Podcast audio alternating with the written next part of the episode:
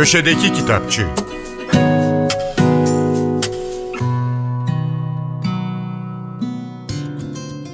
Merhaba, ben Adnan Bostancıoğlu. Almanya'da Birinci Dünya Savaşı sonrası edebiyatçılar kuşağının önemli yazarlarından Irmgard Keo'nun Yersiz Yursuz Bir Çocuk isimli romanı Türkiye İş Bankası Kültür Yayınlarından çıktı. Kitabı dilimize Zehra Aksu Yılmazer çevirmiş. 1902 yılında Berlin'de doğan Irmgard Keun, Almanya yeni nesnellik akımının önde gelen yazarlarından. İlk gençlik yıllarında Köln'de oyunculuk derslerine gitti. Muhtelif kentlerde sahneye çıksa da 1929 yılında oyunculuğu tamamen bıraktı ve Alfred Döblin'in tavsiyesiyle yazarlığa başladı. İlk yapıtları 1930'ların başında yayınlanan Gigi içimizden biri ile Yapay İpek Kız büyük ilgi gördü. 1933'te Naziler iktidara gelince Keo'nun eserleri yasaklandı ve yakıldı. Birçok yazar, çizer gibi o da 1936 yılında Nazi Almanyası'ndan ayrıldı. Belçika'ya gitti. Burada iki yıl boyunca Avusturyalı ünlü romancı Joseph Roth ile birlikte yaşadı. Sonra ilginç bir şey oldu. Keo'nun intihar ettiğine dair yanlış bir haber yayınlandı. İngiliz Daily Telegraph gazetesinde. Haber, Keun için iyi bir fırsata dönüştü. 1940'ta gizlice Almanya'ya dönüp savaşın sonuna dek Köln'de sahte bir isimle yaşadı. Keun savaştan sonraki yıllarını alkolizmin pençesinde, yoksulluk içinde geçirdi. Bu yıllarda yazdığı romanlar ilgi görmedi. Keon 1966'dan 1972'ye kadar Bonn Devlet Hastanesi'nin psikiyatrik kliniğinde tedavi gördü. 6 yıl, az değil.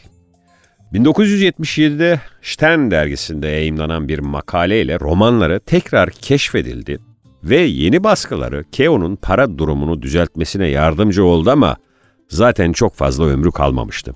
1982 yılında hayata gözlerini yumdu.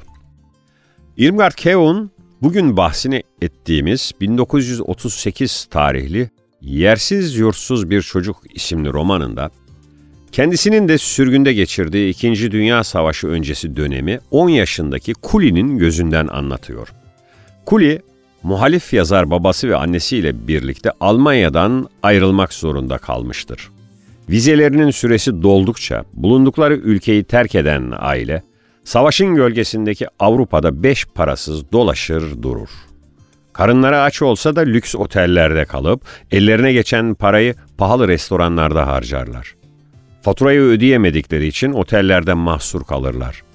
Kuli'nin yayıncılarını ve tanıdıklarını sürekli para için sıkıştıran içkiye düşkün babası, Keo'nun sürgünde olduğu dönemde romantik bir ilişki yaşadığı Avusturyalı yazar Joseph Roth'tan izler taşır. İnsanlığın en etkili düşünce devrimlerinden biri olan aydınlanma üzerine kısa ama öz bilgi edinmek isteyenler için Say yayınlarından güzel bir kaynak kitap yayınlandı. Fransız yazar Bertrand Darbon'un kitabının ismi Aydınlanma Felsefesi. Alt başlığı Akıl çağında felsefe ve filozoflar olan çalışmayı dilimize Sena Selin Dizmen çevirmiş. Aydınlanma felsefesi 18. yüzyılda Avrupa'da gelişti. İnsan aklına ve medeniyetin ilerlemesine inancı yayan engin bir felsefi akımdı. Sözcülüğünü Fransa'da Montesquieu, Diderot, Voltaire, Rousseau gibi isimlerin yaptığı aydınlanma hareketi, Fransız devrimine giden yolu açtı. Bertrand Darbon'un aydınlanma tarihindeki önemli metin ve belgeleri incelediği antoloji, dönemin öne çıkmış isimlerini de tanıtıyor. Uzun uzun felsefe tarihi okuyamam diyenler için özellikle belirteyim. Darbon'un aydınlanma felsefesi toplam 126 sayfa, kısa ve yoğun bir kitap. Kadın ve sınıf hareketine dair çalışmalarından hatırladığımız Onur Bütün'ün yeni öykü kitabı, Anlatmaya Değer Bir Hikayen Var mı? Everest yayınlarından çıktı. Onur Bütün 1967 Maşukiye doğumlu. İstanbul Kadıköy Kız Lisesi'nin ardından Marmara Üniversitesi müzik bölümünü bitirdi. Kars, Kocaeli ve İstanbul'da müzik öğretmenliği yaptı. Öğretmenlik yaparken sendikal örgütlenme ve eğitim çalışmalarını sürdürdü. Kadın hakları, kadın mücadelesi, feminizm ve queer kuram üzerine yazılar yazdı. Örgütlenme çalışmalarına katıldı. 2000 yılında Dünya Kadın Yürüyüşü Türkiye temsilcisi olarak Paris ve Brüksel'de çalıştı. Farklı yayın evlerinde editörlük yaptı Onur Bütün. Yedi kat yerin altından uğultular geliyor. Yeni Çeltek'ten Soma'ya maden işçileri. Gülümsemeler. Marx'ın işçi anketi. Feminist okumalar ve evdeki meleği öldürmek Onur Bütün'ün daha önce yayınlanan kitapları. Bütünün yeni öykülerini bir araya getirdiği, anlatmaya değer bir hikayen var mı? Neredeyse sıradanlaşmış görülen şiddetin her türlüsünü konu edinen, ayrımcılığı ters yüz eden, mültecilere, çocuk yaşta tacize, aldatmaya ve iktidar meselesine dokunan, kadın ağırlığı olan öyküler. Kitabın arka kapağında sessizliğin korunduğu yerde sabırla örülmüş, ses çıkaran metinler denilmiş.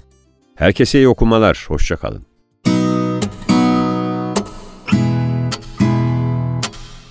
Köşedeki Kitapçı